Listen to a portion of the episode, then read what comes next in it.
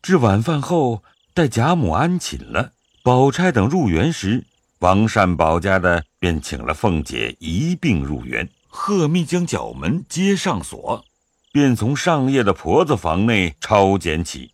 不过抄检出些多余攒下蜡烛、灯油等物。王善保家的道：“这也是脏，不许动，等明儿回过太太再动。”于是先就到怡红院中，贺命关门。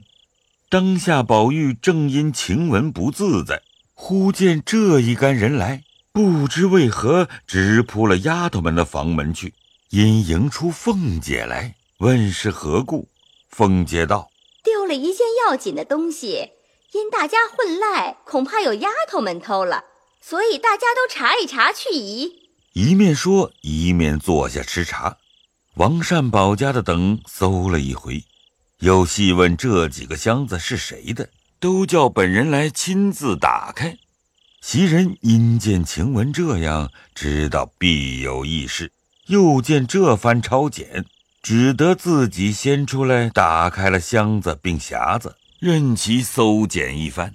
不过是平常动用之物，随放下又搜别人的，挨次都一一搜过。到了晴雯的箱子，因问是谁的，怎不开了让搜？袭人等方欲待晴雯开时，只见晴雯挽着头发闯进来，豁啷一声将箱子掀开，两手捉着底子朝天，往地下尽情一倒，将所有之物尽都倒出。王善保家的也觉没趣，看了一看，也无甚私弊之物，回了凤姐。要往别处去，凤姐道：“你们可细细的查，若这一番查不出来，难回话的。”众人都道：“都细翻看了，没什么差错东西。虽有几样男人物件，都是小孩子的东西，想是宝玉的旧物件，没甚关系的。”凤姐听了，笑道：“既如此，咱们就走，再瞧别处去。”说着，一径出来，因向王善保家的道。我有一句话，不知是不是？要抄检，只抄检咱们家的人。薛大姑娘屋里断乎检抄不得的。王善保家的笑道：“ 这个自然，岂有抄起亲戚家来？我也这样说呢。”一头说，一头到了潇湘馆内。黛玉已睡了，忽报这些人来，也不知为甚事，才要起来。只见凤姐已走进来，忙按住她，不许起来，只说：“睡着吧，我们就走。”这边且说些闲话。那个王善保家的带了众人到丫鬟房中，也一一开箱倒笼，抄检了一番。因从紫鹃房中抄出两副宝玉常换下来的记名符，一副束带上的佩带，两个荷包并扇套，套内有扇子。打开看时。皆是宝玉往年往日手内曾拿过的。王善保家的自为得了意，遂忙请凤姐过来验视，又说：“这些东西从哪里来的？”凤姐笑道：“宝玉和他们从小在一处混了几年，这自然是宝玉的旧东西，这也不算什么罕事。撂下再往别处去是正经。”紫娟笑道：“直到如今，我们两下里的账也算不清。”要问这个，连我也忘了是哪年月日有的了。王善保家的听凤姐如此说，也只得罢了。又到探春院内，谁知早有人报与探春了。探春也就猜着必有缘故，所以引出这等丑态来，遂命众丫鬟秉烛开门而待。一时众人来了，探春故问何事，凤姐笑道。因丢了一件东西，连日访查不出人来，恐怕旁人赖这些女孩子们，所以越性大家搜一搜，使人去疑，倒是洗净他们的好法子。探春冷笑道：“我们的丫头自然都是些贼，我就是头一个窝主。既如此，先来搜我的箱柜，他们所有偷了来的，都交给我藏着呢。”说着，便命丫鬟们把箱柜一起打开。将净莲、装盒、亲服、衣包，若大若小之物一起打开，请凤姐去超越。凤姐陪笑道：“我不过是奉太太的命来，妹妹别错怪我，何必生气？因命丫鬟们快快关上。平儿、凤儿等忙着替戴叔等关的关，收的收。探春道：“我的东西当许你们搜阅，要想搜我的丫头，这却不能。我远比众人歹毒，凡丫头所有的东西我都知道，都在我这里间收着，一针一线他们也没得收藏。要搜，所以只来搜我。你们不依，只管去回太太，只说我违背了太太，该怎么处置，我去自领。”你们别忙，自然连你们抄的日子有呢。你们今日早起不曾议论真假，自己家里好好的抄家，果然今日真抄了。咱们也渐渐的来了，可知这样大族人家，若从外头杀来，一时是杀不死的。这是古人曾说的“百足之虫，死而不僵”，必须先从家里自杀自灭起来，才能一败涂地。说着，不觉流下泪来。凤姐只看着众媳妇们，周瑞家的便道：“既是女孩子的东西全在这里，奶奶且请到别处去吧，也让姑娘好安寝。”凤姐便起身告辞。探春道：“可细细的搜明白了，若明日再来，我就不依了。”凤姐笑道：“既然丫头们的东西都在这里，就不必搜了。”你果然倒怪，连我的包袱都打开了，还说没翻。明日敢说我护着丫头们，不许你们翻了。你趁早说明，若还要翻，不妨再翻一遍。凤姐知道探春素日与众不同的，只得陪笑道：“我已经连你的东西都搜查明白了。”探春又问众人：“你们也都搜明白了不曾？”周瑞家的等都陪笑说：“都翻明白了。”那王善保家的本是个心内没成算的人，素日虽闻探春的名，他自为众人没眼力、没胆量罢了。哪里一个姑娘家就这样起来？况且又是庶出，他敢怎么？他自是是邢夫人陪房，连王夫人尚另眼相看，何况别个？今见探春如此，他只当是探春认真担恼凤姐，与他们无干。他便要趁势做脸献好，因越众向前拉起探春的衣襟，故意一掀，嘻嘻笑道：“连姑娘身上我都翻了，果然没有什么。”凤姐见他这样，忙说：“妈妈走吧，别疯疯癫癫的。”一语未了，只听“啪”的一声，王家的脸上早着了探春一掌。探春登时大怒，指着王家的问道。你是什么东西，敢来拉扯我的衣裳？我不过看着太太的面上，你又有年纪，叫你一声妈妈，你就狗仗人势，天天作号，专管生事。如今月姓了不得了，你打量我是同你们姑娘那样好性儿，由着你们欺负她，就错了主意。你搜捡东西我不恼，你不该拿我取笑。说着，便亲自解衣卸裙，拉着凤姐细细的翻，又说：“省得叫奴才来翻我身上。”凤姐、平儿等忙与探春束裙整袂，口内喝着王善保家的说：“妈妈吃两口酒就疯疯癫癫起来，晴儿把太太也冲撞了，快出去，不要提起了。”又劝探春休得生气。探春冷笑道：“我但凡有气性，早一头碰死了，不然岂许奴才来我身上犯贼赃了？明儿一早，我先回过老太太、太太，然后过去给大娘赔礼，该怎么我就领。”那王善保家的讨了个没意思，在窗外直说：“哎呀，罢了罢了，这也是头一遭挨打。我明儿回了太太，扔回老娘家去吧。这个老命还要他做什么？”探春喝命丫鬟道：“你们听着他说话，还等我和他对嘴去不成？”戴叔等听说，便出去说道：“你果然回老娘家去，倒是我们的造化了。”只怕舍不得去。凤姐笑道：“好丫头，真是有其主必有其仆。我们做贼的人嘴里都有三言两语的，这还算笨的，背地里就只不会挑唆主子。”平儿忙也陪笑解劝，一面又拉了戴叔进来。周瑞家的等人劝了一番，凤姐直待服侍探春睡下，方带着人往对过暖香坞来。彼时李纨有病在床上，她与惜春是紧邻，又与探春相近，故顺路先到这两处。因李纨才吃了药，睡着不好惊动，只到丫鬟们房中一一的搜了一遍，也没有什么东西，遂到惜春房中来。因惜春年少，尚未识事，吓得不知当有什么事故。凤姐也少不得安慰她，谁知竟在入画箱中寻出一大包金银刻子来，约共三四十个，又有一副玉带板子，并一包男人的靴袜等物。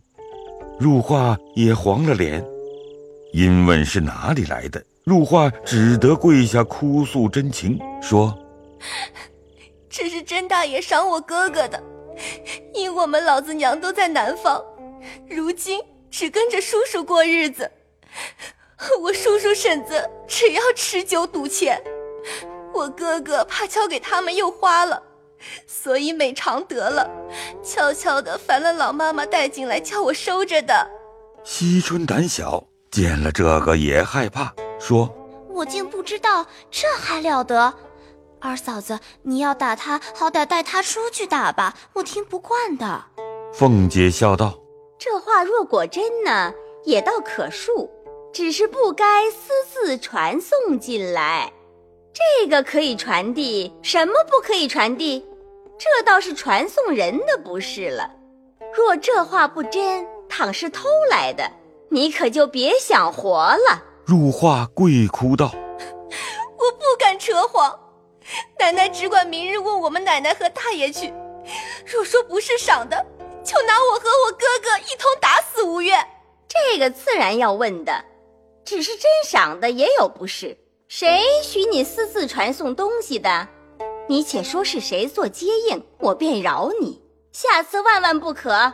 惜春道：“嫂子别饶他这次，方可下次。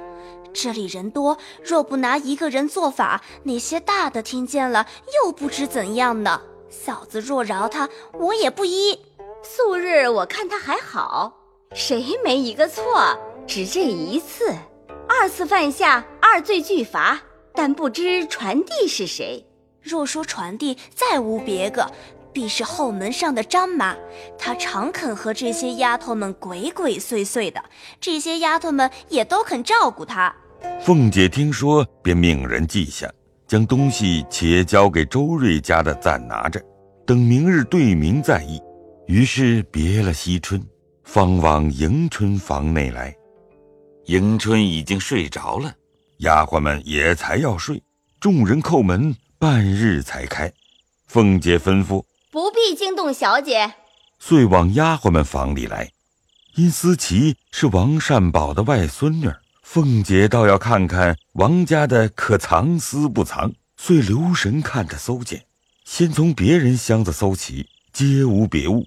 即到了思琪箱子中搜了一回，王善宝家的说：“哎，也没有什么东西。”才要盖箱时，周瑞家的道：“哎，且住，这是什么？”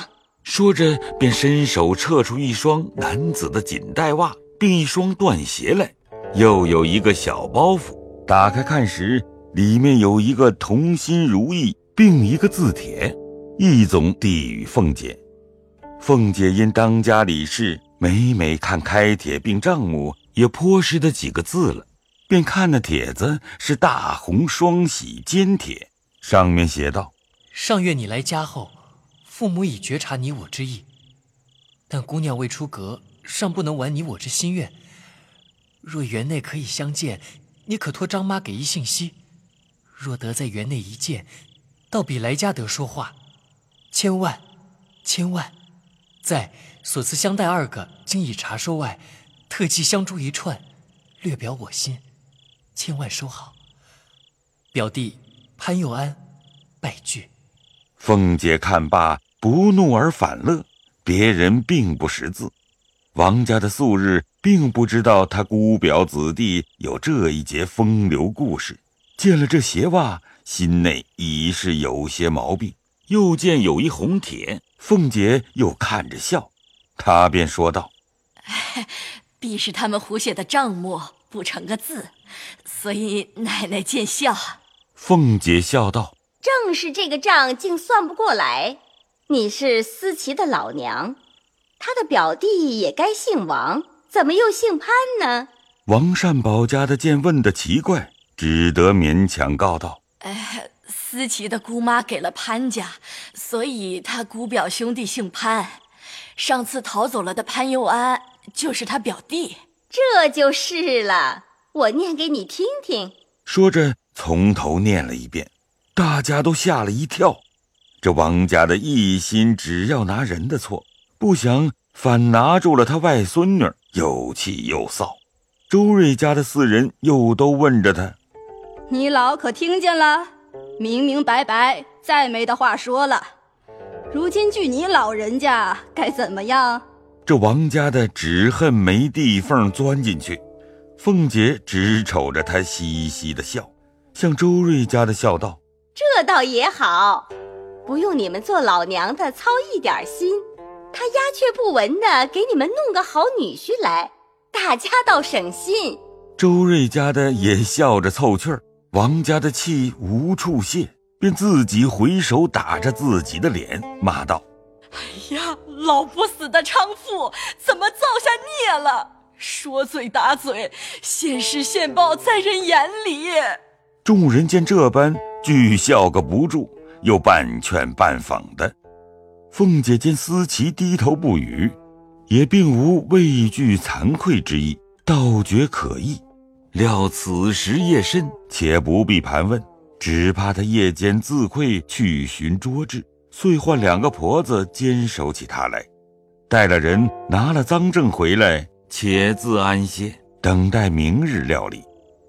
谁知道夜里又连起来几次，下面淋血不止，至次日便觉身体十分软弱，起来发晕，遂长不住，请太医来针脉闭，遂立药按晕。看得少奶奶系心气不足，虚火成脾，皆由忧劳所伤，以致嗜卧好眠，胃虚土弱，不思饮食。今疗用生阳养荣之计，邪毕遂开了几样药名，不过是人参、当归、黄芪等类之剂，一时退去。有老嬷嬷们拿了方子回过王夫人。不免又添一番愁闷，遂将思琪等事暂未理。可巧这日尤氏来看凤姐，坐了一回，到园中去，又看过李纨，才要往后众姊妹去，忽见惜春遣人来请，尤氏遂到了他房中来，惜春便将昨晚之事细细告诉与尤氏，又命将入画的东西一概要来与尤氏过目。尤氏道：“实是你哥哥上他哥哥的，只不该私自传送。如今官言竟成了私言了。”因骂入画，糊涂之尤蒙了心的。惜春道：“你们管教不严，反骂丫头。这些姊妹多我的丫头这样没脸，我如何去见人？昨儿我力逼着凤姐姐带了她去，她只不肯。”我想她原是那边的人，凤姐姐不带她去也原有理。我今日正要送过去，嫂子来的恰好，快带了他去，或打或杀或卖，我一概不管。入画听说，又跪下哭求说：“才不敢了，只求姑娘看从小的情长，好歹生死在一处吧。”尤氏和奶娘等人也都十分分解说。他不过一时糊涂了，下次再不敢的。他从小儿服侍你一场，到底留着他为是。谁知惜春虽然年幼，却天生的一种百折不回的廉洁孤独癖性。任人怎说，他只以为丢了他的体面，咬定牙断乎不肯。更又说得好：不但不要入画，如今我也大了，连我也不便往你们那边去了。况且近日我每每风闻得有人背地里议论什么，多少不堪的闲话。我若再去，连我也编派上了。尤氏道：“谁议论什么？又有什么可议论的？姑娘是谁？我们是谁？姑娘既听见人议论我们，就该问着她才是。哼，你这话问着我倒好，我一个姑娘家只有躲是非的，我反去寻是非，成个什么人了？还有一句话，我不怕你恼，好歹自有公论，又何必去问人？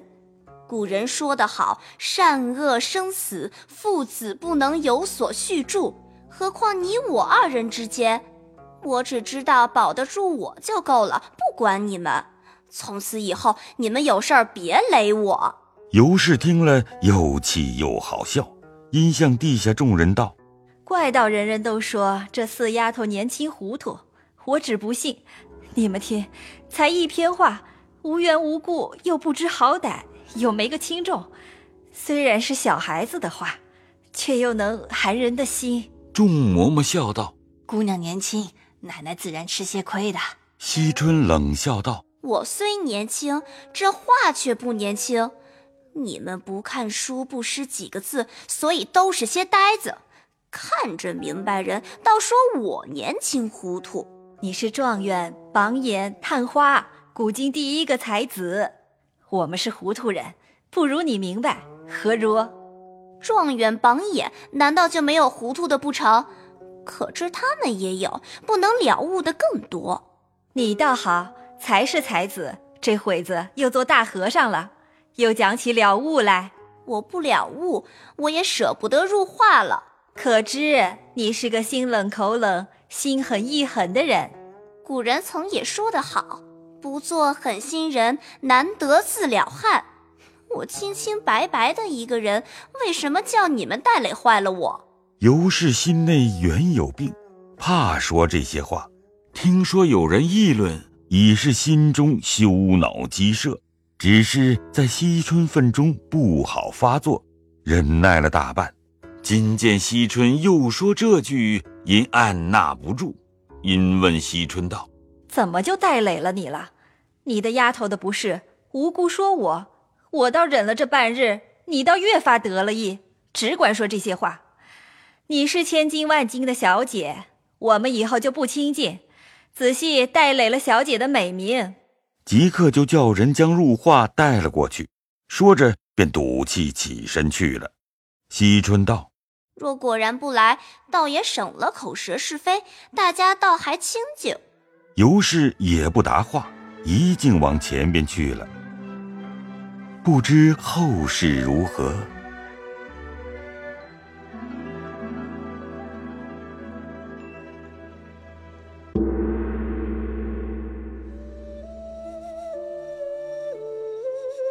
本回讲述人：刘峰，平儿由陈瑞杰扮演，贾宝玉由乔治浩扮演，王柱家的由陆胜业扮演，王善宝家的由梁爽扮演，王熙凤由赵蓉蓉扮演，贾琏由张欣扮演，王夫人由黄一飞扮演。